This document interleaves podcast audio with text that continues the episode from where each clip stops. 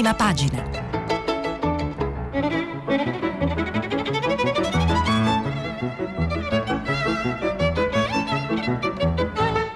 Questa settimana i giornali sono letti e commentati da Carlo Marroni, giornalista del quotidiano Il Sole 24 Ore. Per intervenire telefonate al numero verde 800 050 333. Sms e WhatsApp anche vocali al numero 335 56 34 296. Buongiorno, ben ritrovati a prima pagina. Oggi 31 dicembre 2020, ultimo giorno dell'anno. Vi ricordo che stiamo pubblicando i vostri messaggi sul sito di Radio 3. Cominciamo a vedere le prime pagine e poi approfondiremo alcuni aspetti. La Repubblica, il governo appesa a un filo.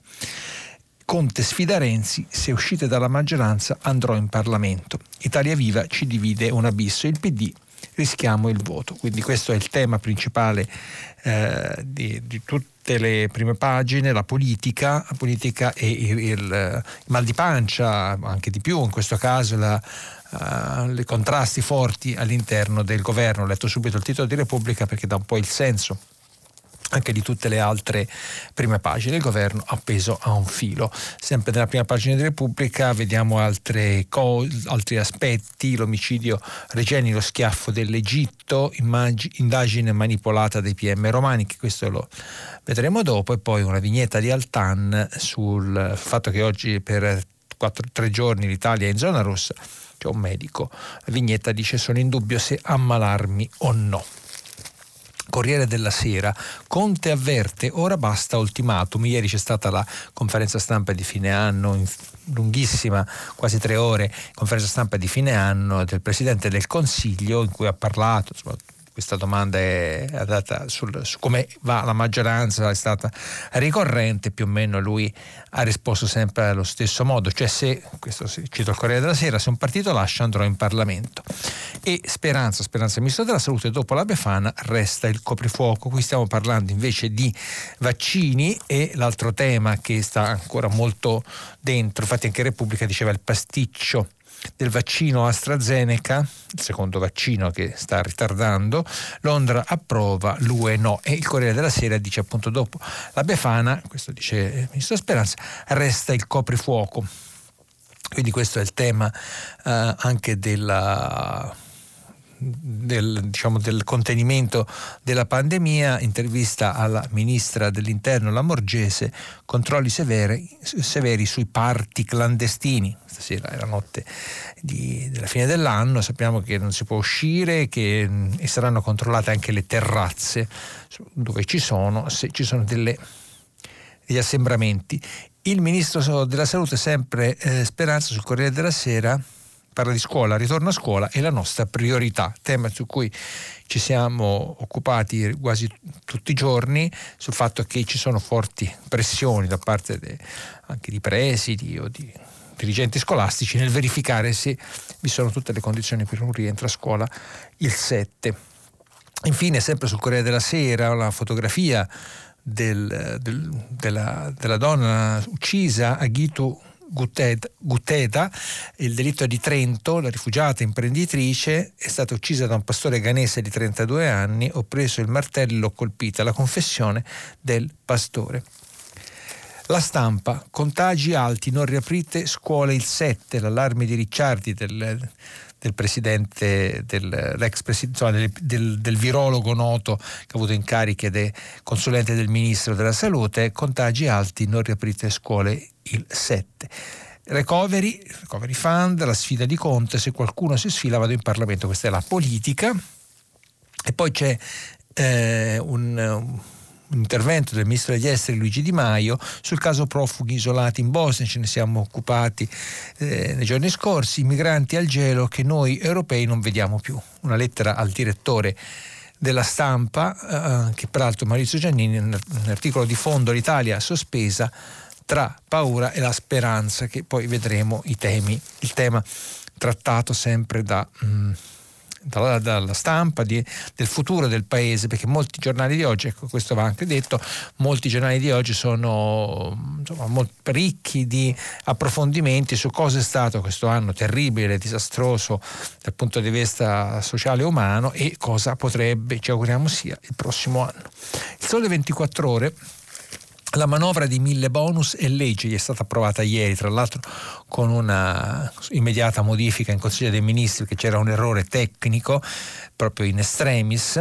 La manovra di mille bonus e legge, ecco le novità per imprese e famiglie. Sole 24 ore va a fondo su, oh, nelle pagine 2 e 3 su quali sono le, eh, le misure, la manovra di 40 miliardi eh, sempre sul Sole 24 Ore, Conte, se mancasse la fiducia di un partito andrò in Parlamento, articolo analisi di Emanuela Perrone e un'intervista al eh, leader di Italia Viva Matteo Renzi, intervista di Emilia Patta, eh, non saremo complici di questo recovery.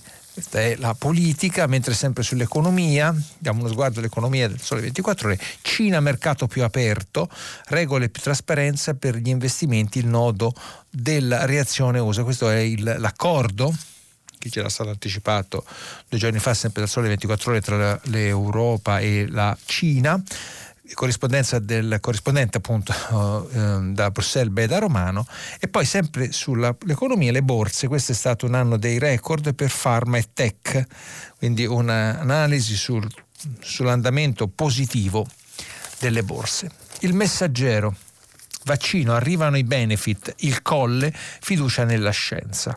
L'ipotesi di una certificazione per accedere a hotel, voli e palestre, il, serio, il siero AstraZeneca all'ok di Londra, ma l'EMA, l'Agenzia del Farmaco Europeo, lo blocca in Europa. E poi una, un riquadro con le foto di Conte e di Renzi, il Premier accelera sul recovery sia al confronto no a ultimatum.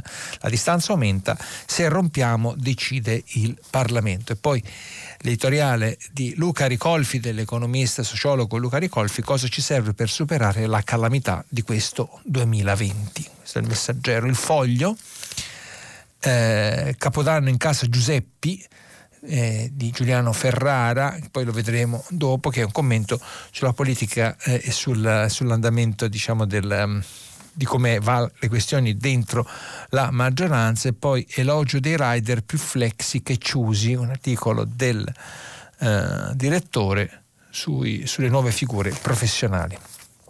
Domani, quotidiano domani che c'è una foto, una bellissima foto, bella foto di una bambina che bacia la, un telefonino dove c'è l'immagine della nonna, presumo, e un anno di distanza, porta proprio questa, questa didattica, questi, questi, contatti a distanza didattica, in questo caso contatti familiari a distanza. La prima pagina è tre ore, a proposito della conferenza stampa di fine anno, articolo di Daniela Preziosi, tre ore, 40 domande e nessuna risposta. Conte svicola dalla crisi. Sui servizi segreti ribalta la richiesta di Italia Viva e PD perché devo delegare, non si fidano di me? Nessuna apertura alle pretese di Renzi.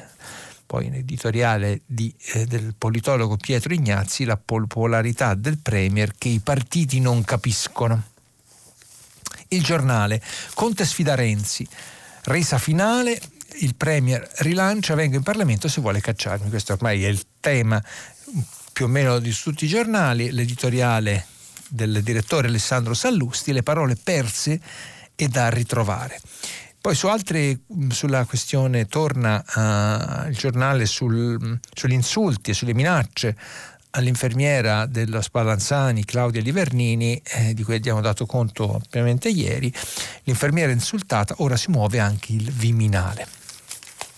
Questo è il giornale Il Manifesto foto di Conte con la mascherina finale dannata, gennaio 2021 come l'agosto 2019. Conte sfida Renzi a un finale alla Salvini in Senato. Ritirata la fiducia dovrà spiegarlo in Parlamento. Queste sono le frasi di Conte editoriale della, della, direttrice Norma Rangeri, l'anno che verrà subirà una trasformazione. Poi, caso Regeni, schiaffo di Sisi, del presidente egiziano, processo senza basi, poi lo vedremo dopo eh, questo fatto di Regeni c'è anche un richiamo di un interessante approfondimento del manifesto. Da mezzanotte Londra dice addio alla UE a proposito della Brexit che si sta consumando in queste ore l'epilogo definitivo. Libero, l'Inghilterra ci insegna, impariamo a stare al mondo.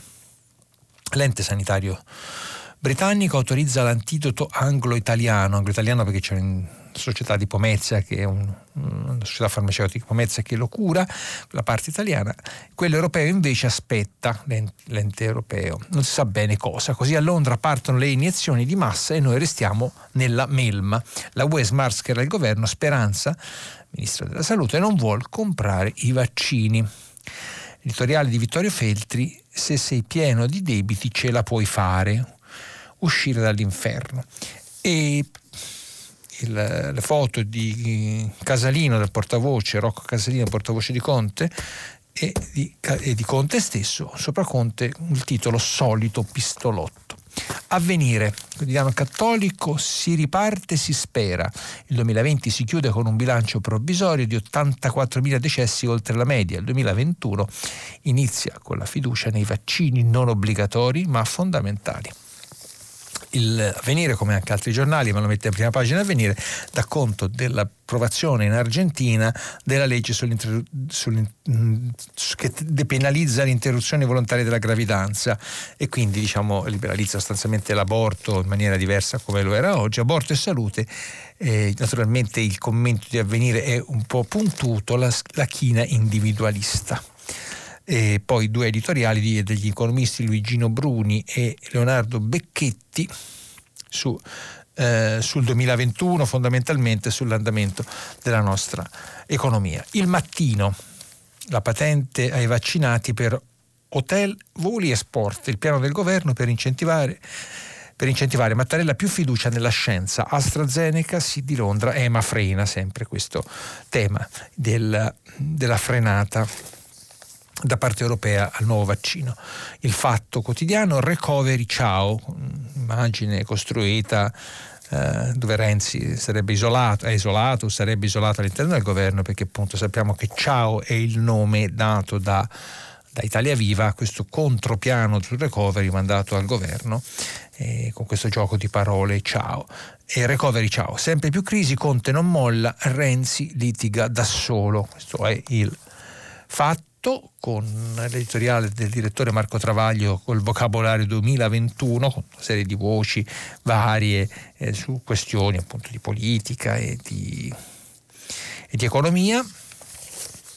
Il riformista eh, finisce l'anno, finisce Conte, Conti rosso, Conte a casa, torna Conte gioco di parole, l'articolo di Claudia Fusani, che tra l'altro ieri è stata la collega protagonista di un separietto poco insomma, eh, diciamo poco commendevoli non da parte sua, ma insomma, durante la conferenza stampa, eh, magari dopo ne diamo conto anche di questo, ma è, è avvenuto in diretta televisiva, quindi è stato visto e tutta la mia solidarietà a Claudia Fusani. Eh, e poi la fotografia di, eh, del femminicidio della, della, pastora etiope Agito Gideo Gudeta, una vita in lotta, uccisa dalla furia di un ragazzo che aveva salvato. Il tempo. L'incredibile Conte, un premier che vive sulla Luna. Eh, articolo editoriale e approfondimento di Franco Bechis, si dice conferenza shock del presidente che si loda e imbroda senza fine dopo l'anno orribile trascorso. Sempre in prima pagina sul tempo, ritorno in classe nel caos, le scuole si ribellano agli orari differenziati. La verità, i veri Novax sono Conte e Arcuri, gli altri paesi corrono qui, se andrà bene ci vorranno due anni, a immunizzare gli italiani. Poi infine l'osservatore romano. Papa Francesco è vicino alle vittime del terremoto in Croazia. C'è una foto di un palazzo distrutto in Croazia, eh, terremoto eh, di due giorni fa che eh, ha fatto danni devastanti ed è stato, come sappiamo, percepito e sentito anche in Italia. Torniamo ai temi principali appunto degli approfondimenti riguardo alla politica e soprattutto alla politica di governo per come questo 2020 si sta chiudendo con dei nodi importantissimi. Sappiamo che quello principale è quello del recovery fund, 200 miliardi che eh, arriveranno all'Italia nel giro dei prossimi cinque anni, il cui piano deve essere scritto nei prossimi, nei prossimi mesi in maniera anche abbastanza, o anzi molto dettagliata, su cui c'è un forte scontro all'interno del governo e in particolare da Italia Viva. Anche l'altro fronte, lo ripetiamo già di giorni, è il controllo dei servizi segreti, tema su cui ieri Conte ha lungamente parlato. Andiamo a leggere l'articolo, il, il, commento principale, o comunque mm, sì, il commento principale su Repubblica riguardo alla politica. Le incognite del salto nel buio, articolo di Francesco Bei, vice direttore. L'ultima giornata politica del 2020 finisce carica di presagi funesti per il governo Conte. Sembra quasi di assistere a un replay dell'estate 2019, estate in cui eh, cadde il governo Conte 1 e Salvini si ritirò per ricordare cosa accadde. L'ultima giornata politica, prosegue Bay, l'ultima giornata politica del 2020 finisce carica di presagi funesti, appunto quando eh, assiste, mh, mm, sembra di assistere a un replay dell'estate 2019 quando la tensione crescente fra Matteo Salvini e il Presidente del Consiglio sfociò in una drammatica seduta del Senato ormai passata alla storia parlamentare per l'asprezza dello scontro personale fra i due contendenti alleati. In un preludio di quello che inevitabilmente avverrà a gennaio, ieri il Premier e il leader d'Italia Viva di Renzi si sono sfidati a distanza, Renzi a Palazzo Madama e Conte a Villa Madama. A Roma Margherita d'Austria ha dato il nome a entrambe le dimore, Patrizia Ebbene, non se la sono mandata a dire i due, ma se gli attacchi del senatore fiorentino hanno ormai cadenza quotidiana, la novità è che stavolta il Presidente del Consiglio, invece di lasciar correre, ha raccolto il guanto che gli era stato lanciato in volto e ha risposto, ti aspetto in Parlamento, vediamo se hai il coraggio di andare fino in fondo. Naturalmente quello che accade sul palcoscenico della politica, prosegue l'articolo, è come sempre alquanto diverso dalla realtà dei fatti. Solo per fare un esempio, quando la delegazione di Italia Viva è uscita dall'incontro con i ministri Gualtieri e Amendola sul recovery plan, subito una velina renziana, velina, un, un commento informale verso la stampa, una velina renziana, renziana, ha definito la riunione un disastro, raccontando che c'era un abisso a separare le proposte di Italia Viva da quelle elaborate dal governo. Immaginate la sorpresa di Gualtieri che per tre ore aveva invece constatato con Boschi e compagni quanto fossero numerosi i punti di convergenza, ma questa è la politica il merito a volte viene messo in secondo piano. Il commento prosegue, leggo eh, il finale, l'elemento nuovo, si diceva, è la postura di Conte. Fino a ieri, pestare le citazioni di Aldo Moro, Renzi e Conte se le sono scagliate addosso come arma contundente, il Premier aveva scelto un atteggiamento zen, facendo propria la massima che lo statista democristiano raccomandava nei momenti difficili. Non fate nulla, assolutamente nulla, e se proprio non ci riuscite fate il meno possibile. Non ha funzionato, Conte ha quindi deciso di andare a vedere se quello di Renzi è un blef oppure no passando così da Moro a Forlani, nella celebre definizione di Gianfranco Piazzesi, il coniglio mannaro. E Bei ha ricordato anche appunto i passaggi della politica italiana eh, su questi momenti di, di, quando i governi duravano anche meno di un anno, eh, quindi sembrava più instabile di ora la politica, la realtà era un po' diversa, ma comunque e proprio su questo tema, cioè sul ricordo di come andava la politica, vale la pena a pagina 2 di Repubblica citare e leggere qualche frammento di un di un pezzo, di un articolo di Filippo Ceccarelli, storico, nel senso non perché sia vecchissimo, ma perché è il, il tradizionale commentatore della politica, anche dei tic e delle, eh, delle liturgie della politica, soprattutto quella diciamo, di qualche anno fa. E Filippo Ceccarelli, il, pezzo è titolato Astuzia e prudenza per un giorno ritorna la vecchia DC. Scrive Ceccarelli, Volpe o furbacchione dopo quasi tre ore di conferenza stampa non fa differenza.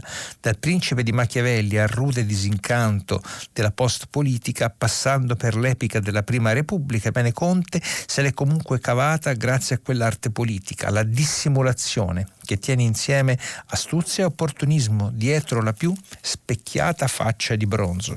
Per cui tutto risulta sempre, qui ci sono varie virgolette, franco e trasparente, pure equo e sostenibile, tutto avviene ogni volta nel segno del dialogo e ogni caso resta sempre fra virgolette, al centro della nostra attenzione e delle nostre premure.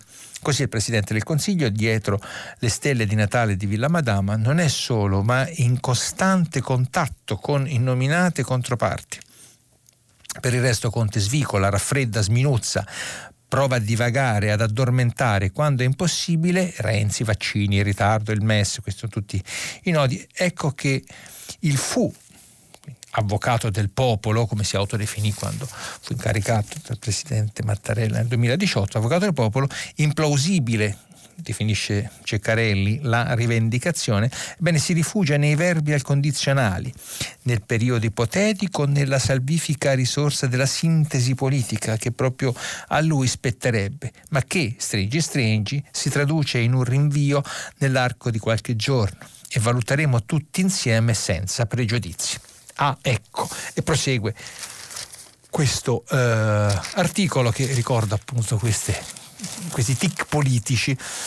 Eh, poi torneremo su Repubblica perché c'è un interessante anzi no, lo dico subito perché il Premier piace nonostante tutto, il sociologo Ilvo Diamanti scrive il 2020 alla fine, anzi è finito, è il momento dei bilanci e delle previsioni, meglio ancora delle attese, orientamenti che cerchiamo di rivelare rilevare.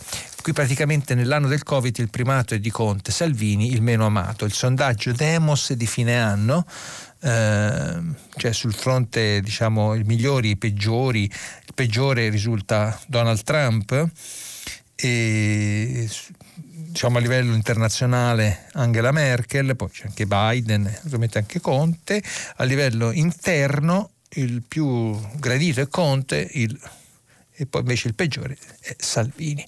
Ma insomma è la mia lettura un po' veloce perché è tutto molto più argomentato. Sulla politica sempre, sul Corriere della Sera, commento in prima pagina di Massimo Franco, il commentatore politico di, eh, del Corriere della Sera. Le difficili scelte del Premier.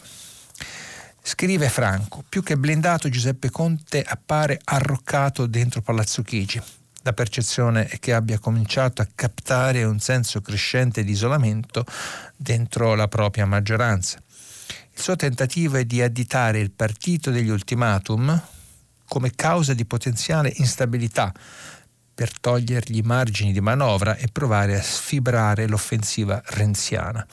Sa di muoversi in una cornice favorevole nonostante tutto, nel senso che alla fine nessuno vuole andare alle urne in una fase così drammatica e che pandemia e fondi per la ripresa impongono senso di responsabilità di fronte ad un'opinione pubblica stanca e spaventato. È un'Europa vigile e perplessa. I toni usati nella conferenza stampa di ieri, tuttavia, non sono rassicuranti, in primo luogo per lui.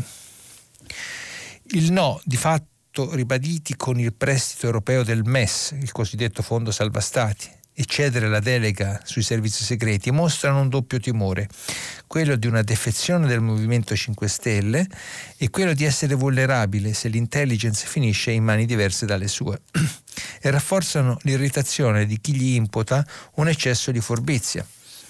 Quanto alla rivendicazione di aver lavorato anche ad agosto, questo fra virgolette, è stato un modo insieme debole e imbarazzante di difendersi dall'accusa di perdere tempo. Nel rivendicare i propri poteri, Conte ha cercato di non creare polemiche con gli alleati. Almeno per il momento gli basta una trincea difensiva fatta di concessioni e di avvertimenti. La sottolineatura di quanto sia indispensabile fare in fretta per sfruttare gli aiuti europei è condivisibile. È innegabile che il Paese non capirebbe il trauma di una crisi di governo, tanto più al buio, mentre si aspettano vaccini e soldi dall'Europa. Eppure, forse senza volerlo, ieri il Premier ha fatto crescere la prospettiva di un suo passaggio in Parlamento all'inizio del 2021. Significa non escludere più che Italia Viva possa provare a dare una spallata alla coalizione, o per ricostruirla con equilibri interni diversi e con lo stesso Premier, o per azzardare qualcosa di diverso, al momento insieme nebuloso e gonfio di incognite. Scongiurare che uno di questi due scenari si materializzi nei prossimi 15 giorni non sarà facile. Conte si dice disponibile a trattare sulla composizione dell'esecutivo, esalta la volontà e l'esigenza di sintesi, ribadisce che bisogna correre, ma conferma anche alcuni no pesanti, quasi di sfida. Poi prosegue con una serie di altre considerazioni. Il, um, il Corriere della Sera, cito ora, eh, poi casomai ci torniamo, quei numeri che non vediamo, un articolo di un, pe- un commento di Walter Veltroni su, sull'invecchiamento della popolazione, su come sta cambiando eh, la composizione sociale del nostro paese. Questo è un po' diciamo, un tema ricorrente perché eh, eh, diciamo, è un po' figlio di tutta la situazione eh, diciamo che, che, l'Istat viene, mette regolarmente in luce. Eh, comincia Veltroni, la matematica e la ginnastica posturale del cervello, se fai ginnastica posturale è plausibile che le spalle rimangano dritte anche col passare del tempo. Sono parole che Chiara Valerio usa per concludere il suo bel libro sul rapporto tra matematica e democrazia matematica e politica. Guardiamo un po' i numeri, ci vuole pazienza un po' e un buon rapporto col tempo per farlo in maniera ponderata. Con i numeri non si scherza, non perché dicano la verità assoluta, ma al contrario perché insegnano a ragionare. L'Istat ha recentemente reso noto che l'indice di vecchiaia della popolazione italiana, il rapporto tra chi ha più di 65 anni e chi ne ha meno di 15, è passato dal 33 1,5% del 1951 al 180% del 2019. Il numero di anziani per bambino è passato nello stesso periodo da meno di 1 a 5. Poi l'articolo che prosegue a pagina 30 è molto lungo, molto ricco di numeri, ma molto interessante.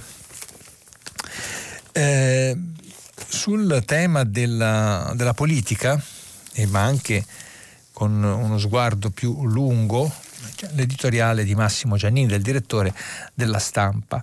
Italia sospesa tra la paura e la speranza. Questa è il, la questione di cosa accadrà nel 2021, su cui peraltro altri quotidiani si sono eh, espressi con vari, con, con vari eh, interventi. Leggiamo questo di Giannini, eh, almeno all'inizio. Finisce l'anno peggiore della nostra vita, l'anno 1 d.C., il primo non d.C., che ha lasciato perdere Eboli e si è fermato chissà dove, ma dopo Covid infatti uno DC dopo Covid, che invece si è fermato ovunque nel pianeta, seminando sofferenza, dolore e morte e cambiando forse per sempre la storia. Del, 2000, del 2020 il Premier Conte aveva detto sarà un anno bellissimo, in realtà ieri poi mh, sono stato corretto, lo aveva detto nel 2018 riguardo al 2019, ma lo aveva ripetuto, e questo anche l'anno scorso che sarà un anno bellissimo. Sappiamo com'è andata. Il più scellerato dei pronostici ha coinciso col più crudele degli anni. Ne usciamo a pezzi in ogni senso. Tutto è aggredito, violato, compromesso. Vite umane abitudini quotidiane, rapporti affettivi e assetti produttivi, relazioni sociali e transazioni internazionali. Abbiamo sperimentato sulla nostra pelle o la borsa o la vita. Non è un'alternativa possibile, ma come in questa tragedia non c'è l'una senza l'altra ma abbiamo capito con altrettanta chiarezza che far coesistere la pandemia e l'economia è una missione difficile e tuttavia irrinunciabile. Una sfida senza precedenti per le leadership del grande mondo. Uno stress test senza attenuanti per l'establishment della piccola Italia, ancora una volta sospesa tra paura e speranza nella guerra contro la pandemia quello che è accaduto lo certifica l'Istat, 84.000 vittime in più tra gennaio e novembre. Quello che ci aspetta l'annuncio del ministro Speranza, per il 2021 abbiamo un'arma in più, il vaccino ma sarà ancora da combattere a lungo. Ammesso che il quartier generale sia capace di gestire il conflitto, resta da chiedersi se l'intendenza seguirà, questo vecchio termine. Condivido i dubbi sollevati su questo giornale, cioè sulla stampa da Emma Bonino, che nel piano vaccinale del governo individua più di una criticità. In teoria l'obiettivo è raggiungere l'immunità di gregge nel settembre 2021 vaccinando almeno l'80% della popolazione. Questo è Giannini su Repubblica, sulla, sulla stampa, scusate. Vado a ripescare il eh, commento di Luca Ricolfi sul messaggero perché eh, eh, cosa ci serve per superare la calamità di questo 2020. Eh, sempre prima pagina, eh, il tema è sempre quello, cioè la fine di un anno terribile. Nel momento in cui, scrive Ricolfi, Si chiude l'anno più triste della, dalla fine della seconda guerra mondiale, se non dall'unità d'Italia, è naturale cercare di intravedere una luce in fondo al tunnel in cui siamo finiti. Sarebbe bello poter pensare che di qui alla fine dell'anno prossimo le cose si raddrizzino su due fronti fondamentali, il controllo dell'epidemia e la ripresa economica.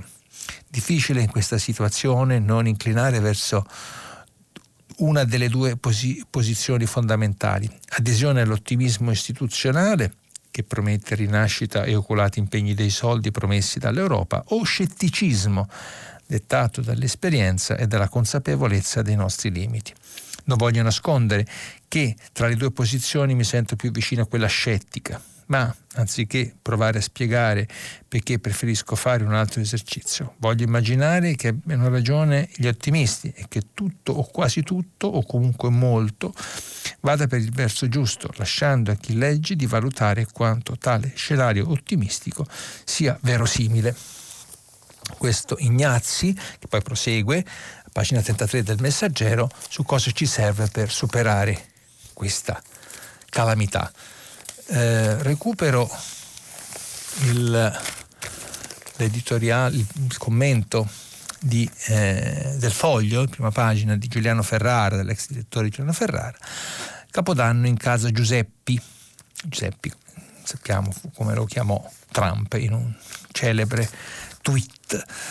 Eh, nella conversazione di Conte con il paese e i giornalisti si ritrova la solita commedia. Il tribuno dell'eloquio ha fatto la sua parte con il suo stile, sa di essere uno qualunque e che in quello è la sua forza, a suo modo, virtuosa. C'è un passaggio, volevo leggere su questo, di Ferrara, Conte non ha una retorica, sarebbe troppo, ha un eloquio, come tutti gli avvocati di buona lena professionale. Basta ascoltarlo, anche in edizione abrégé, ridotto ai punti essenziali per capire che cosa stia succedendo davvero. Renzi fa il suo mestiere triangolando di volta in volta con l'opposizione e con il PD e finanche con qualche grillino per limitare il potere apparentemente amministrativo dell'avvocato del popolo e delle elite lui intende bene, coglie l'antifona senza problemi di orecchio. Ci sono in ballo milioni di punture e miliardi di investimenti, non si può scherzare né sorvolare. E Giuseppi recepisce, annota, procede nell'adesione e nel contrasto imitativo, pantomimico, tipico della nostra tradizione politica, dove le avrà imparate quelle cose chissà, ma le ha imparate bene volevo, ho voluto rileggere questo passaggio perché riprendeva un po' quello che aveva detto il primo editoriale di Repubblica di Bay e il commento poi del, di Ceccarelli appunto su, sul lessico politico. Recupero domani mh, mm, dove il uh, Ignazzi, il pilotologo Ignazzi, parla della popolar- la popolarità del Premier che i partiti non capiscono un'interessante analisi.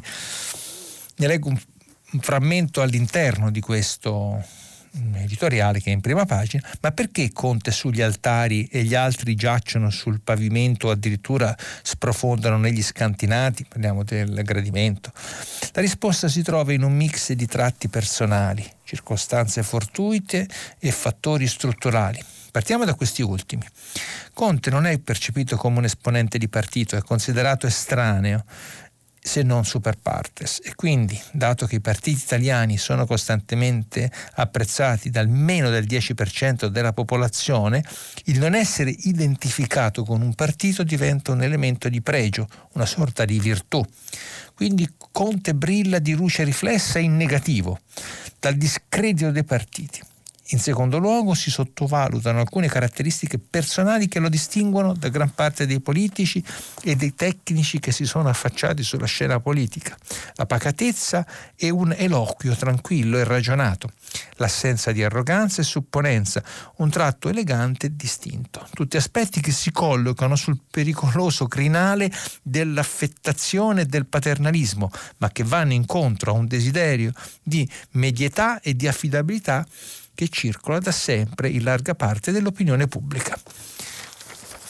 Questo era un passaggio che ritenevo interessante e utile per eh, inquadrare un po' questa Conte, la figura di Conte che insomma, viene sempre molto dibattuta ieri appunto dopo questa infinita conferenza stampa dove in realtà non sono emerse praticamente novità Però tant'è.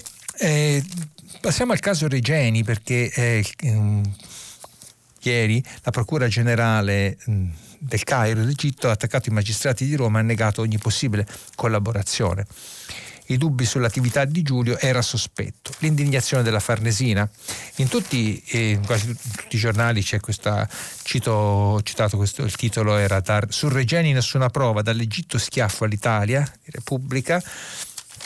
Il Corriere della Sera, la nuova teoria dei PM egiziani, Regeni ucciso per un complotto. L'obiettivo minare i rapporti con Roma, la Farnesina, provocazione inaccettabile. Poi eh, sulla stampa, eh, due pagine, eh, caso Regeni, lo schiaffo dell'Egitto, nessun processo è, nessun processo è immotivato, questo dicono eh, i magistrati egiziani, dove dicono i nostri 007 non c'entrano. Qualcuno voleva rovinare i rapporti con l'Italia, articolo di Francesca Paci, poi c'è la fotografia dei genitori di Giulio Regeni, Claudio e Paola, grazie anche al loro forte coraggio e, e, non aver mollato mai, che questo è ancora un, in testa alle, alle, a tutti noi italiani. La richiesta di giustizia, ma anche molto al, ai magistrati di Roma, in particolare al giudice Colaiocco che ha portato avanti un'indagine veramente molto complicata. Roma va avanti, questo è un altro, un altro articolo, Francesco Grignetti e Francesca Sforza, retroscena, Roma va avanti e pensa alle sanzioni, inaccettabile, puniremo i colpevoli prosegue il lavoro per processare i quattro funzionari egiziani indagati. Di Maio punta a coinvolgere l'Europa. Questi erano insomma, i tratti di cronaca eh, su, su, tutti i giornali, ne ho citati tre, però vorrei leggere il commento di Carlo Bonini, vice direttore di Repubblica, ehm, tra i più attivi e più informati della vicenda Regeni, con inchieste anche sul campo. Il mese nero della diplomazia italiana eh, scrive Bonini, genuflettersi in un rapporto tra stati e non solo non è mai una buona idea. Il più delle volte è l'anticamera dell'umiliazione. A maggior ragione se il gesto di sottomissione è un manifesto di impotenza e ad accompagnarlo è una narrativa vacua come quella articolata del Presidente del Consiglio ancora a inizio dicembre in un passaggio dell'intervista al direttore di questo giornale dedicato al caso Regeni. Il governo, diceva Conte, non ha mai cessato di esercitare pressioni sull'Egitto per ottenere progressi tangibili nell'identificazione dei responsabili. Nell'ultima conversazione con il presidente Al-Sisi ho chiesto più cooperazione giudiziaria. L'ultimo comunicato delle due procure non rappresenta un passo indietro. L'Egitto prende atto del nostro processo e ci aspettiamo quindi che ci siano tutti gli elementi, sempre Conte questo, per celebrare in Italia un processo credibile e giusto davanti a tutto il mondo. Queste erano le frasi di Conte all'intervista a Repubblica a dicembre. Ebbene, prosegue invece Bonini, con il comunicato della Procura Generale del Cairo, delle parole del Presidente del Consiglio non resta più nulla. Il mese horribilis della nostra diplomazia può dirsi chiuso in gloria. Il 17 dicembre in Libia a favore di telecamere il bacio della pantoffola del generale Haftar, ventriloco del Cairo in Cirenaica, quale prezzo della conclusione del sequestro da lui ordinato dei pescatori di Mazzara del Vallo. Ieri, 30 dicembre, il certificato di morte di una cooperazione giudiziaria tra Italia ed Egitto che solo il Presidente del Consiglio fingeva di considerare ancora degna di essere tale. La domanda ora è se tutto questo sia finalmente sufficiente a uno scatto di decenza politica e diplomatica, se cioè nella mollezza dell'approccio di Conte al Presidente della Repubblica Araba d'Egitto esista una soglia di dolore o di dignità se si preferisce, che si ritenga sia stata superata. Di fronte a un paese la cui magistratura non solo ribadisce l'estraneità dei propri apparati di sicurezza al sequestro, alle torture e all'omicidio di Giulio Regeni, non solo rifiuta di rispondere a ulteriori rogatorie, ma rivendica come legittima perché sostenuta da un legittimo sospetto, l'attività di spionaggio condotta su Giulio fino al giorno della sua scomparsa, baloccarsi con l'idea che quattro imputati del servizio segreto egiziano eleggeranno domicilio in Italia per farsi processare da una nostra corte d'assise è un affronto all'intelligenza prima ancora che alla memoria e alla giustizia che si deve a un ragazzo innocente massacrato in una camera di sicurezza del Ministero dell'Interno egiziano. È chiaro infatti che il Cairo non consegnerà neppure in contumacia i suoi ufficiali. È chiaro che il Cairo non, non, attribuirà alcuna legittimità o riconoscimento giuridico a un processo in Italia che definisce immotivato. Insomma, per dirla con le parole di ieri di Luigi Manconi, Conte deve delle risposte e con lui il ministro degli esteri e l'intero governo la memoria di Giulio e il paese non meritano giorni come quelli di ieri. Eh, questo è, l'ho letto per intero, valeva molto la pena eh, su questo caso e su chi si batte in particolare per questa verità eh, di Carlo Bonini. Bonini ha citato eh, Luigi Manconi, l'ex senatore, eh, impegnatissimo sempre sul temi dei diritti civili e politici internazionali. Ebbene, Manconi sulla stampa cioè, scrive proprio un commento, Regeni, ora basta schiaffi dal Cairo e silenzi da Roma, eh, non lo leggo, però insomma sostanzialmente eh, ricostruisce la storia, eh, Manconi, e, lo cerco, eccolo, e, ehm, e, poi conclude, ora ci si, questa è la conclusione del, dell'intervento di Manconi, ora ci si può affidare solo alla capacità di persuasione, pressione e condizionamento che l'Italia e l'Europa sono in grado di esercitare. È in gioco ciò che possiamo chiamare patriottismo democratico, la consapevolezza che ottenere giustizia per un giovane barbaramente ucciso corrisponde ad affermare il senso della nostra sovranità nazionale. Questo ci tenevo in particolare a sottolinearlo e a dirlo. Non, in alcuni, in tutti i giornali più o meno si ricorda, si, si ricostruisce l'uccisione della, della, della donna eh, Aghito Gudeta, eh, etiope che viveva in Trentino, faceva la pastora, la pastora Gudeta massacrata dall'uomo che aveva aiutato, eh, articolo mh, pagina 25 di Repubblica di Andrea Selva, Trentino, il, il femminicida lavorava per la donna e ha confessato, l'autopsia stabilirà se l'imprenditrice ha subito violenza sessuale sulla stampa violentata e uccisa dal suo dipendente Aghitu vittima dell'odio di chi aveva aiutato. Questo è sulla stampa Ludovico Poletto e poi c'è un'intervista a un'amica amica di Aghitu Martina Sculian il suo sogno era creare un centro di affidamento. L'umanità è l'eredità che ci lascia voleva portare qui i bimbi poveri. Martina Scullian, scusate se non leggo benissimo il nome, ehm, che la conosceva bene e c'è una sua eh, bella testimonianza. Ehm, cito, come ho fatto all'inizio, alcuni eh, quotidiani, il Corriere della Sera e la Stampa, hanno, degli, hanno pubblicato degli inserti appunto sull'anno che verrà, Orizzonti 2021, come sarà il 2021, molto eh, ricchi di, di, di interventi di esperti italiani, internazionali, interviste quindi tutto da leggere anche perché domani non ci sono i giornali, quindi i giornali di oggi hanno appunto anche un'espansione facilmente fruibile nei due giorni. In particolare segnalo sulla, quello della stampa l'anno della meglio gioventù del, dello scrittore Giancarlo Carofiglio e sul Corriere della Sera, sempre in questo inserto, eh, lo scrittore Paolo Giordano noi che ormai viviamo tutti nel frattempo, bipolari tra paura e illusioni. Il sollievo, grazie al vaccino, è la narrazione di questa fase, ma così rischia di ripercorrere gli errori già fatti.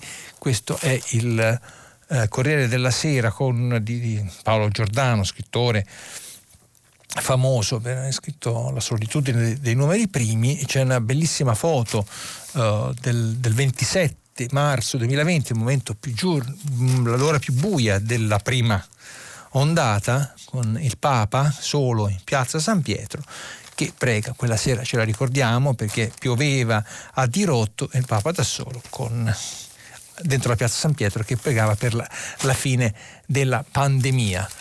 Pochi attimi per segnalare i due settimanali, eh, il venerdì di Repubblica con... Eh, dipinto di Dante, eh, l'uomo dell'anno, a sette secoli dalla morte, Dante sarà la stella del 2021. Abbiamo ripercorso da Firenze a Ravenna il cammino della sua vita.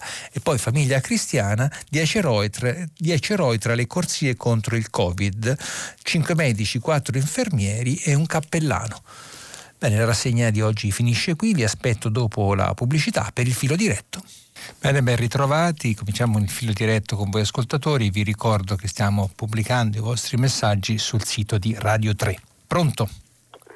Massimo da Milano, buongiorno. Buongiorno. La disturbo su qualcosa che è quasi nuovo, nel senso quasi perché è il richiamo di Gentilone. No?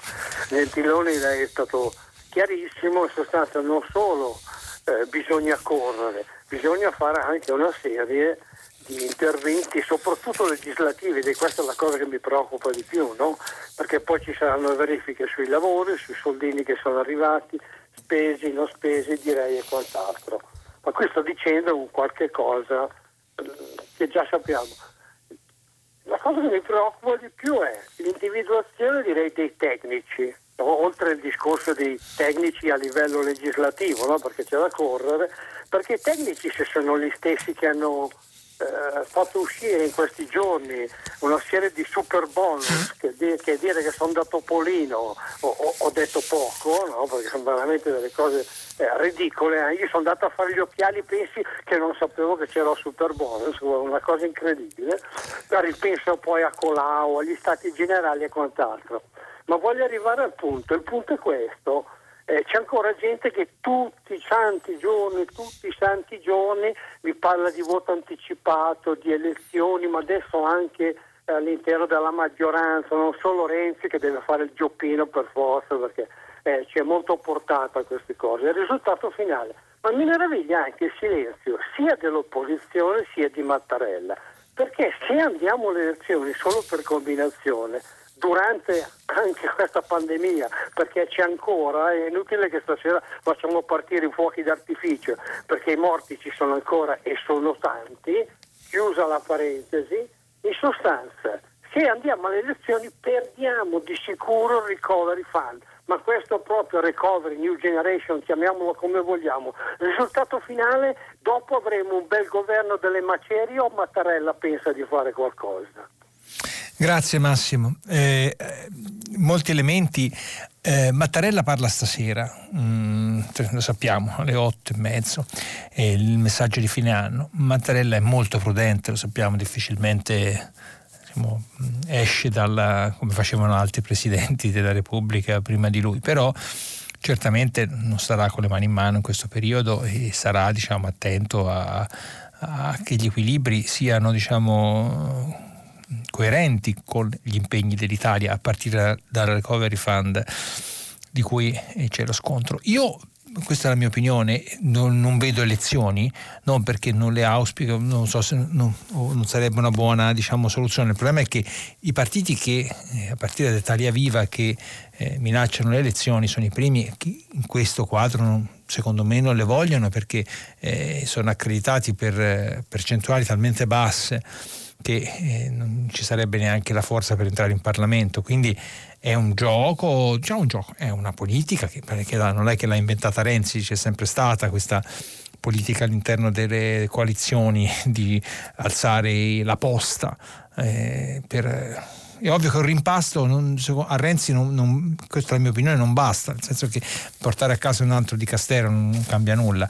Evidentemente serve di accreditare una, una, dire, un'influenza politica su questa fase veramente decisiva a proposito dei 200 miliardi che solo, una, eh, solo non andando a votare può averla L'opposizione, eh, l'opposizione, eh, cioè, l'opposizione, è un po' come dire, ehm, non è, è, unita il centrodestra come opposizione, no? perché dicono sempre sono uniti, però vanno ciascuno per conto proprio, quindi eh, nella realtà. Quindi diciamo, l'opposizione non c'è in questo momento, non è molto presente in questo momento perché è anche difficile mm, eh, che possano esprimere una voce comune lo si è visto in svariati momenti, diciamo, e poi anche quando è stata votata una legge che Forza Italia ha votato a favore, non mi ricordo quale.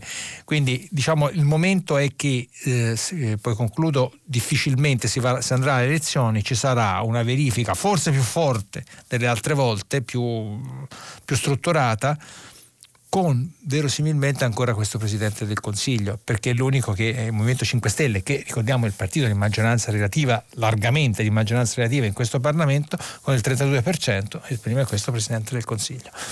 Andiamo avanti, pronto? Oh, sì, buongiorno, eh, il mio nome è Cattaneo, è Giorgio, buongiorno. io chiamo da Cornaredo, buongiorno. provincia di Milano. Eh, guardi, leggo sul supplemento del Corriere ieri leggo questa notizia che mi sembra proprio buona da sottolineare. Sarebbero, con la nuova legge di bilancio ci sarebbero zero contributi per chi assume donne disoccupate o donne del sud. Io chiederei a lei conferma, perché mi sembra una cosa di grande rilievo verso l'occupazione femminile. Se è lecito poi cambiare anche argomento, introdurrei un secondo argomento che mi sembra estremamente positivo anche questo, ed è il fatto che l'uscita del Regno Unito dall'Europa è avvenuta nel contesto di un deal, di un accordo. Ecco, questo è positivo perché lei vede, mi creda, negli Stati Uniti le ragioni che portarono Trump alla presidenza ci sono ancora tutte. C'è una generale insoddisfazione di metà della popolazione e eh, certo Biden cercherà di rimediare con un'estensione del welfare, ma ci sono tutte queste insoddisfazioni, per cui è possibile che questo impero al veder diminuito il proprio potere perché sorge un altro impero che è il cinese, mm, è, plausibile che scatti la trappola di Tucidide, che vuol dire che tenterà di controllare la Cina con la guerra. Ora avere gli inglesi dalla parte nostra, o quantomeno non del tutto ostili, significa avere le due portaerei inglesi, significa avere la Queen Elizabeth e un'altra portaerei un attimo più vicino a noi e meno disponibili ad andare a fare guerra alla Cina. Ecco, mi sembrano due cose positive quelle di oggi. Mi dica lei. la, ringrazio, la ringrazio Giorgio. Per quanto riguarda che non ci siano più uh, i contributi per donne disoccupate, io questo mi scuso non la conosco questa norma, ma mi riservo magari nella prossima trasmissione di dare una risposta. Sul sole 24 ore ci sono eh, pagina 2, eh, tutte le norme sugli sgravi delle assunzioni, eh, nuovi sgravi per chi assume CIG anche per le partite IVA, in particolare sulle assunzioni arriva la de- decontribuzione al 100% per le aziende che assumono lavoratori under 35 e per quelle che assumono donne disoccupate, potenziando l'attuale incentivo parziale previsto nel 2012 dalla legge Fornero. Questo io quindi non avevo un'informazione specifica, però qui parla esattamente di quello che diceva lei, cioè eh, aziende che assumono donne disoccupate. È eh, una norma che è stata approvata ieri dalla versione definitiva, quindi credo che questa notizia, così come l'ha forse percepita lei, non, non è esattamente così. Per quanto riguarda invece la eh, l'Inghilterra, il Regno Unito, sì, è stata votata. Il Regno Unito naturalmente resta, resta nella filiera europea, questo è evidente, eh, resta nella filiera europea, nella filiera eh, diciamo, nel, nel, nell'Alleanza Atlantica, nel rapporto, rapporto speciale con, con gli Stati Uniti e, e, questo non cambia. Cambiano radicalmente i rapporti economici all'interno dell'Europa, quello sì, non c'è più l'Erasmus. Ora, questa forse è la cosa che è saltata più all'occhio, per cui ora per chi vuole andare a studiare in Inghilterra costa quattro volte tanto, costerà 30.000 sterline non più 8, che insomma anche 8 sono tante, 30.000 è una cifra che si possono permettere in pochissimi. Quindi però questa è diciamo il Regno Unito.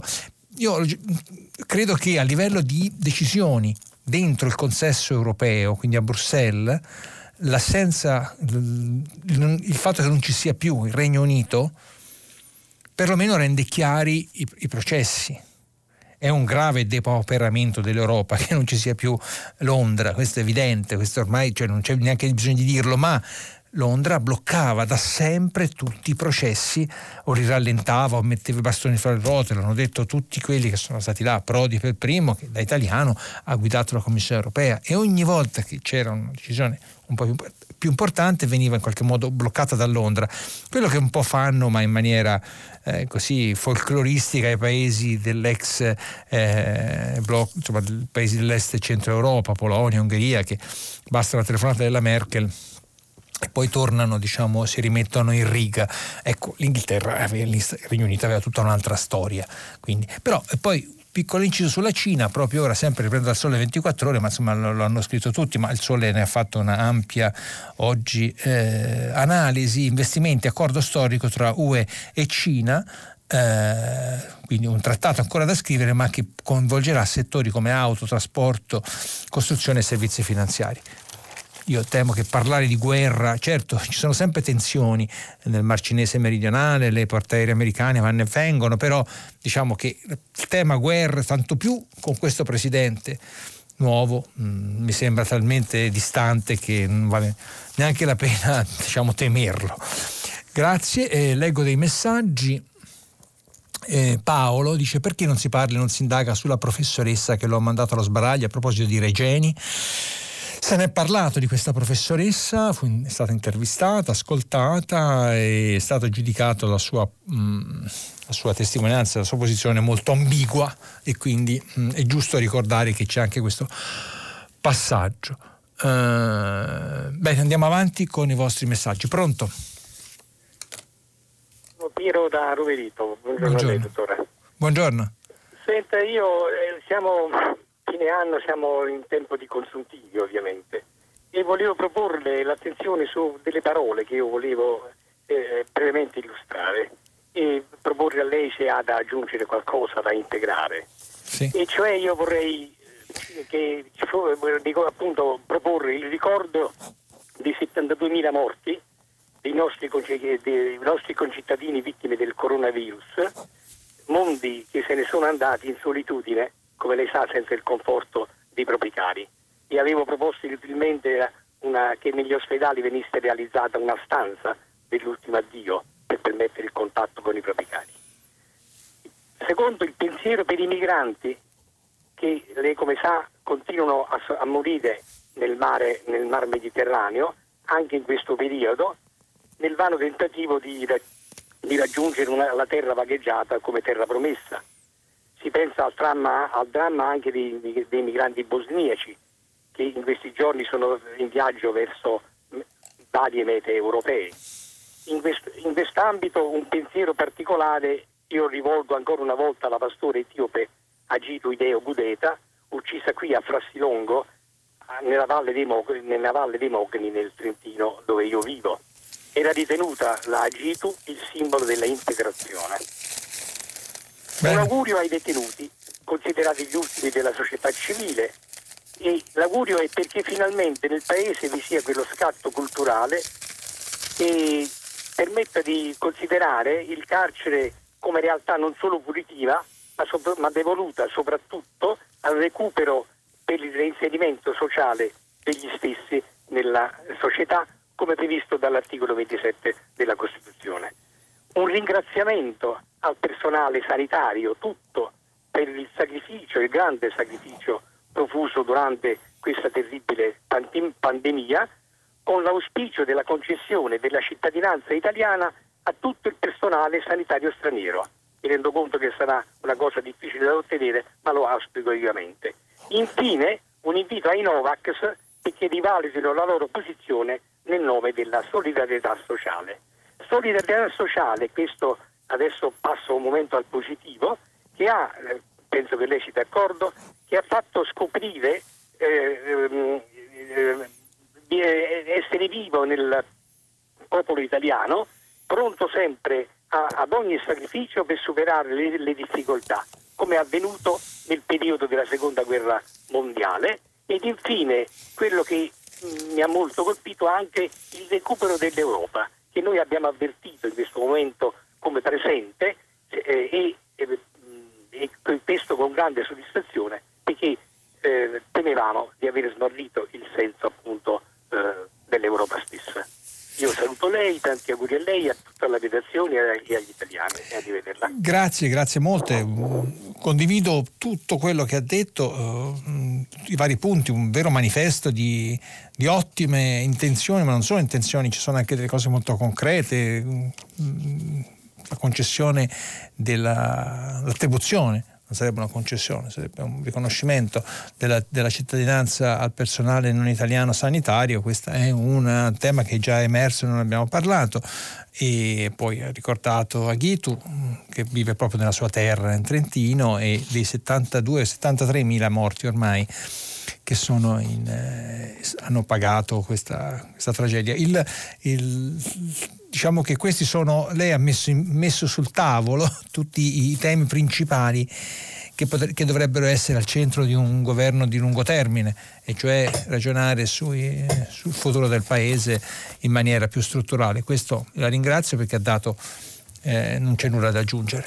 Eh, Leggo dei messaggi, con la situazione del nostro paese in questo momento si minacciano crisi di governo, elezioni anticipate, ma non conoscono la buona creanza, si chiede Luigi. E, e poi, mh, buongiorno, quando si parla di scuola si sottintende anche università? L'università con lezioni ed esami in presenza è importante che riaprano.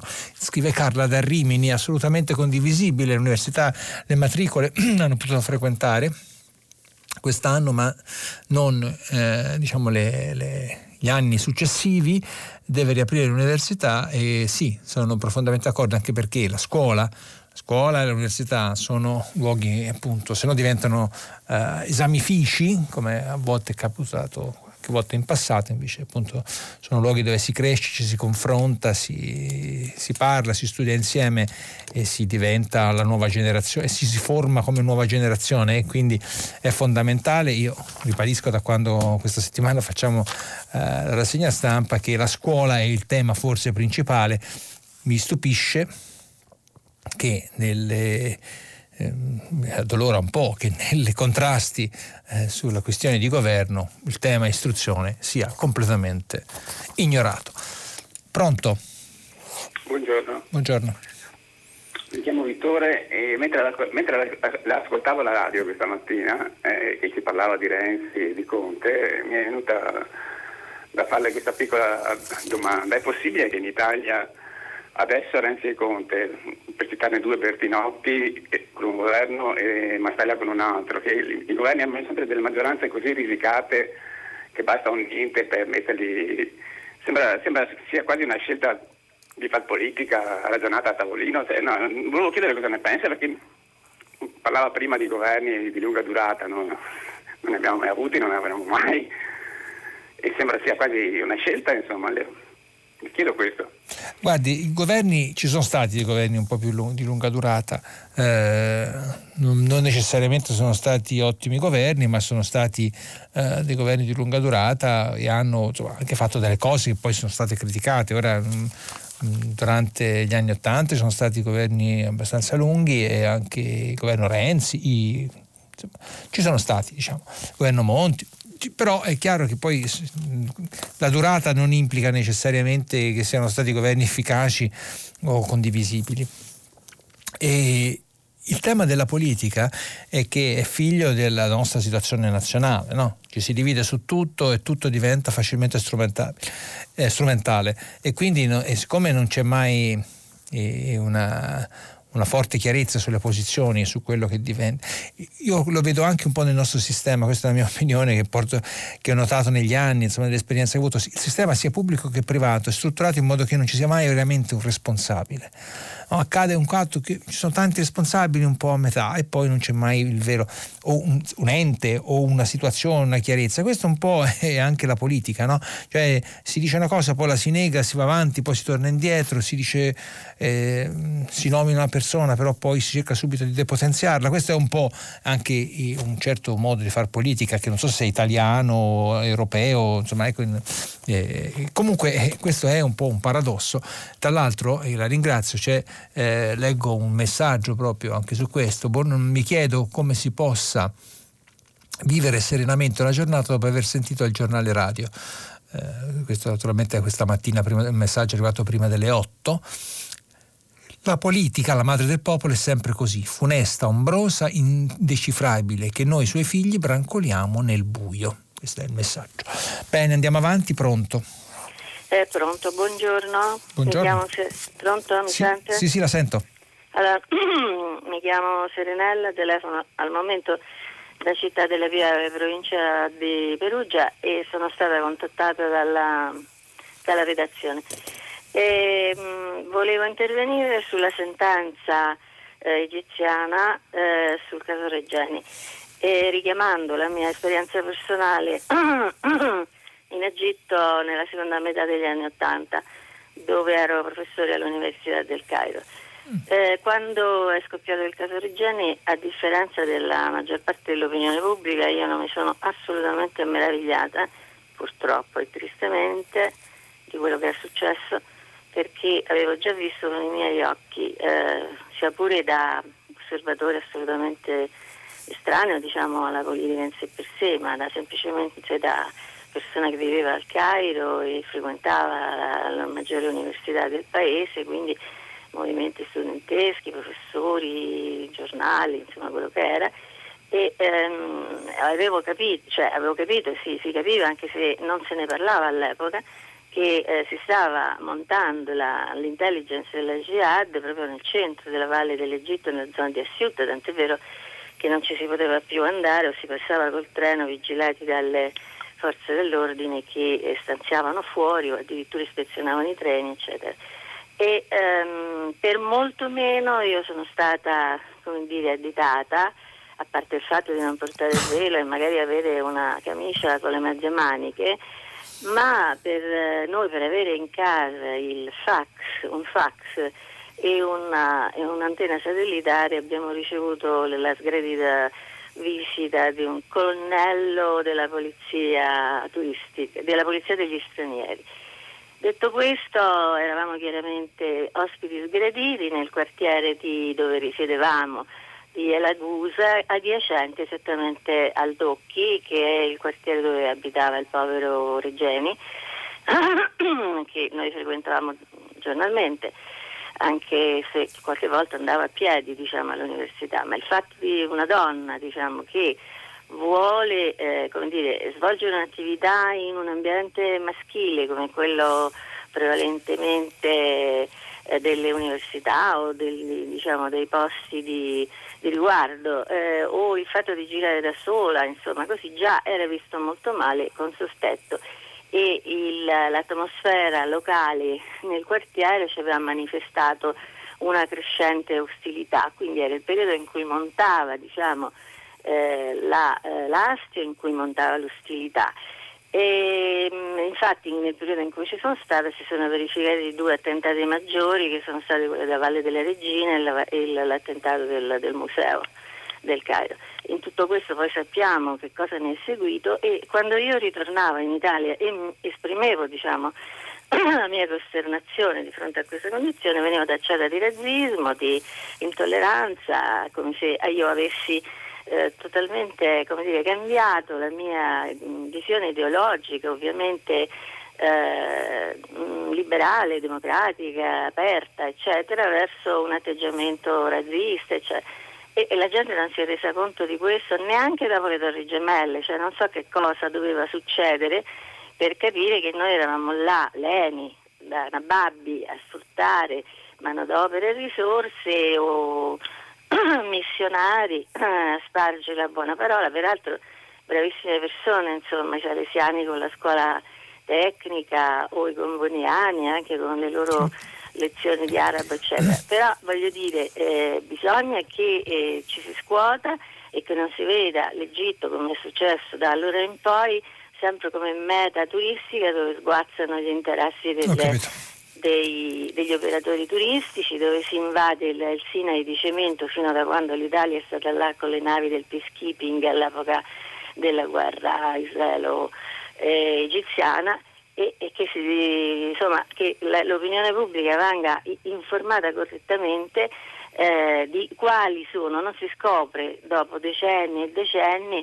che un paese non rispetta i diritti civili quando ci si è commerciato alacremente e si, ci si è cordialmente stretti la mano tutto il tempo. Bene. Quindi la mia indignazione è duplice per la, condizione orrenda in cui è stato gettato dall'università inglese il povero Reggiani, per la eh, incommiabile mm, ingenuità con cui lui l'ha abbracciata senza rendersi conto eh, del rischio che, che, correva e soprattutto per la sorpresa, eh, sorpresa della, dell'opinione pubblica che avrebbe dovuto invece avere informazioni molto più sostanziose. La ringrazio, la ringrazio. la ringrazio, molto gentile, grazie della sua testimonianza. E, tra l'altro io l'Egitto non, non, non, ci ho vissuto come lei, ma lo conosco molto bene dagli anni fine anni 70, ero ragazzino e quindi è cambiato molto dall'epoca. Eh, io l'ho vissuto anche sotto Morsi, ci sono andato sul periodo dei fratelli musulmani, era già un altro clima, erano tutte dittature diciamo vestite in maniera diversa con Mubarak e poi con eh, Al-Sisi e con la breve parentesi appunto dei fratelli musulmani. Quello che ha detto è, è correttissimo, almeno io lo condivido, quando ha detto che Regeni è stato, sarebbe, la cosa ancora non è stata mai cioè, chiarita, chiarita sì, ma non ben dire, messa a fuoco del, della modalità con cui lui è andato là mm, a fare un'inchiesta sui sindacati egiziani in un luogo dove eh, non è che sei seguito quasi passo passo perché è un paese enorme, eh, pieno di, di, insomma, di, di, inefficienze, per cui insomma non è che però gli stranieri, specialmente di un certo tipo, sono molto controllati o visti o tenuti d'occhio, quindi questo è vero e una società complessa, ci sono degli scrittori molto bravi che, che, che io amo, eh, in particolare due di loro, che raccontano un Egitto che è diverso da quello appunto del, del, dei, dei, piramidi o, di, o del come si chiama, de um, Sharm el Sheikh, chiaro che l'Egitto è com- molto diverso, però noi italiani dopo questa vicenda tragica e anche il movimento di opinione si è stretto attorno alla famiglia Verità per Giulio Regeni in qualche modo eh, ha rifocalizzato questi temi, non è che li ha tenuti in, eh, come dire, non, non li ha messi eh, in soffitta, quindi è un fatto positivo, la ringrazio della sua testimonianza. Leggo un messaggio, nell'attuale, eh, scrive Michele, nell'attuale crisi provocata dal Covid il governo Conte deve garantire al popolo la massima trasparenza, cioè uno deve predisporre e comunicare il piano nazionale di vaccinazione, due deve rilevare e comunicare con frequenza almeno settimanale il numero di, do- di dosi di vaccini acquisite dall'Italia e il numero di dosi somministrate in ciascuna regione mi chiede se sono d'accordo, certo che sì, siamo d'accordo, siamo tutti d'accordo che ci deve essere la massima trasparenza e, prima, e, e trasparenza e anche efficienza, eh, perché insomma ecco, diciamo che eh, questo è un tema centrale per la nostra vita.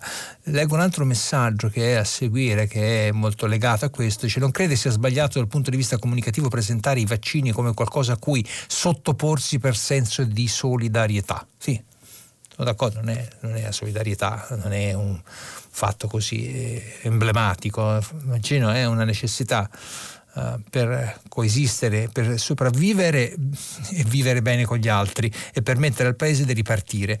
Questo è ad ora, ad ora l'unico elemento che ci può permettere di tornare alla normalità e quindi eh, noi siamo eh, profondamente eh, d'accordo sul fatto che che ci debba farlo, questa è l'opinione mia, naturalmente c'è chi non è d'accordo, è libero di, es- di non esserlo, ma eh, eh, questo è, diciamo, non è una solidarietà, ma è una necessità. Pronto? Pronto, buongiorno dottor Marroni. Buongiorno. Sono Paolo dalla provincia di Torino e le faccio gli auguri e faccio gli auguri a tutta la redazione. Grazie anche a lei. Eh, io intervengo in coda proprio dell'ultima sua frase eh, il discorso solidaristico sui vaccini è secondo me un discorso estremamente pericoloso e di fatto siamo arrivati effettivamente al momento della cosiddetta eh, inizio della campagna di vaccinazione per tutta la popolazione. Ma questa campagna di vaccinazione, a mio modestissimo avviso, dovrebbe essere condotta con dei criteri di assoluta obbligatorietà nei confronti soprattutto di determinate categorie diciamo, di lavoratori, ovviamente quelli della sanità, della scuola, dei trasporti, in quanto che è assolutamente necessario e imperativo che per raggiungere l'obiettivo, che è un obiettivo prioritario e di cui noi abbiamo fatto continue parole durante tutto l'anno trascorso, non dimentichiamoci che dal momento iniziale è, stato, è stata immediatamente definita che l'unica possibilità di soluzione finale poteva essere quella di una vaccinazione di massa e che con questa vaccinazione di massa noi raggiungessimo un'immunità di gregge. Ora, se questa cosa in Italia purtroppo eh, diciamo, luogo di individualità e molte volte di necessità quasi anarcoidi, non si stabiliscono dei principi di assoluta eh, necessità e questa è stata secondo me un'occasione mancata ieri da parte del Presidente del Consiglio che avrebbe dovuto e potuto dal momento in cui lui fosse il comandante in capo di un esercito, visto le continue eh, diciamo, paragoni bellici, di un esercito che intenzionato a vincere quella guerra aveva schierato in battaglia il meglio del suo meglio per raggiungere a questo punto un obiettivo. E per raggiungere l'obiettivo occorre che i propri soldati, che siamo noi, a questo punto aderissimo in maniera assoluta e non facoltativa, perché io posso, si dice che rifiutare una terapia è delle facoltà di ciascuno, rifiutare un vaccino può essere un crimine lei che cosa ne pensa a riguardo? La ringrazio Paolo. E ora io non sono un giurista nel senso proprio del, del, termine stretto, anche se ieri, proprio l'altro ieri, abbiamo letto interviste di molti giuristi, Cassese, il Presidente della Corte Costituzionale altri, Carla Sarre, che hanno detto che, che può essere, diciamo, ci sono diciamo, varie interpretazioni, non, non tutti hanno detto la stessa cosa, però se eh, non può essere obbligatorio in senso ehm, diciamo così, generale, ma se si fa una legge che in qualche modo presuppone eh, una vaccinazione, è chiaro che a quel punto diventa obbligatoria. E sì, io credo che debba essere obbligatoria nei fatti. Fare una legge diventa un fatto, secondo me, comunque complicato, anche mm, come dire, che può trovare delle, degli ostacoli forse più più grossi di quanto non sarebbero i benefici se non ci fosse una possibilità di farla appunto in maniera mm, diciamo senza, senza, obbligatorietà ma con una grande pressione generale. Questo è mm, perché se per volare ci, poniamo il caso, se per volare ci vuole un certificato vaccinale, per entrare in classe ci vuole un certificato vaccinale e così via, per ritornare in classe, per entrare, magari per entrare nei supermercati, bisogna esibire il certificato vaccinale, non è diciamo necessario una legge, ma di fatto questo lo diventa. E poi uno può scegliere di non andare da nessuna parte, stare a casa e non vaccinarsi, questo è, però deve stare a casa. Quindi non lo so, questo potrebbe essere per tornare alle soluzioni un po' come dire italiche, però su, sulla, sulla, legge ci sono molte, molti dubbi. Comunque la ringrazio Paolo della sua telefonata. Torno un secondo su Regeni in un messaggio che scrive Fabio da Parma, molto condivisibile. A proposito del rispetto dei diritti umani in Egitto, noto, scrive Fabio, noto come l'Università di Bologna si senta coinvolta nella vicenda Zaki, del ragazzo tenuto in carcere da, dal regime egiziano, insomma, un ragazzo italiano, eh, egiziano che conosce molto bene l'Italia, si senta quindi coinvolto nell'Università di Bologna nella vicenda Zaki, al contrario dell'Università di Cambridge, che sul caso Regeni appare silenziosa. L'Università di Cambridge di cui Regeni era ricercatore. Non è che appare silenziosa, e lo è proprio, cioè nel senso che non esiste e quindi questo è anche un fatto molto grave perché eh, Giulio Regeni, cittadino italiano, però era lì in quanto ricercatore, tra l'altro ricercatore di altissimo livello perché era un giovane che aveva un curriculum straordinario eh, alle sue spalle nonostante la sua giovane età. Eh, era lì come, come ricercatore della prestigiosissima ma in questo caso un po' latitante, Università di Cambridge. Bene, andiamo avanti, pronto? Sì, pronto, buongiorno dottor Maroni, buongiorno. buongiorno. buongiorno. Sono Silvestro e mi chiamo D'Avellino. Sì. Anzitutto buon anno se non mi dimentico.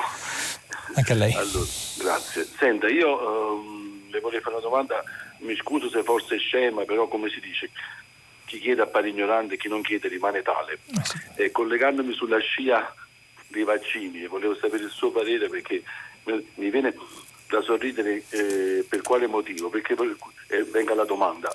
Tra i tanti bonus che il governo ha messo in campo, eh, senza entrare nel merito se sono giusti o non giusti, e tra cui anche il bonus per il cambio dei rubinetti, mi pare una cosa del genere, a casa, io mi chiedo, ma non sarebbe eh, come dire, una cosa positiva, una cosa buona e giusta, eh, senza offendere l'altissimo, se ci, fosse, se ci fosse un bonus per contribuire a fare il tampone rapido per esempio, no? perché voglio dire, io l'altro giorno ho fatto un tampone rapido, lo faccio ogni 15 giorni per un controllo mio, per, per rispetto verso il prossimo e tutto quanto, ma mi rendo conto che magari spendere 70 euro ogni mese una persona, ma se sono due, se sono tre, se sono 200-300 euro, diventa un problema forse, no? Immagino.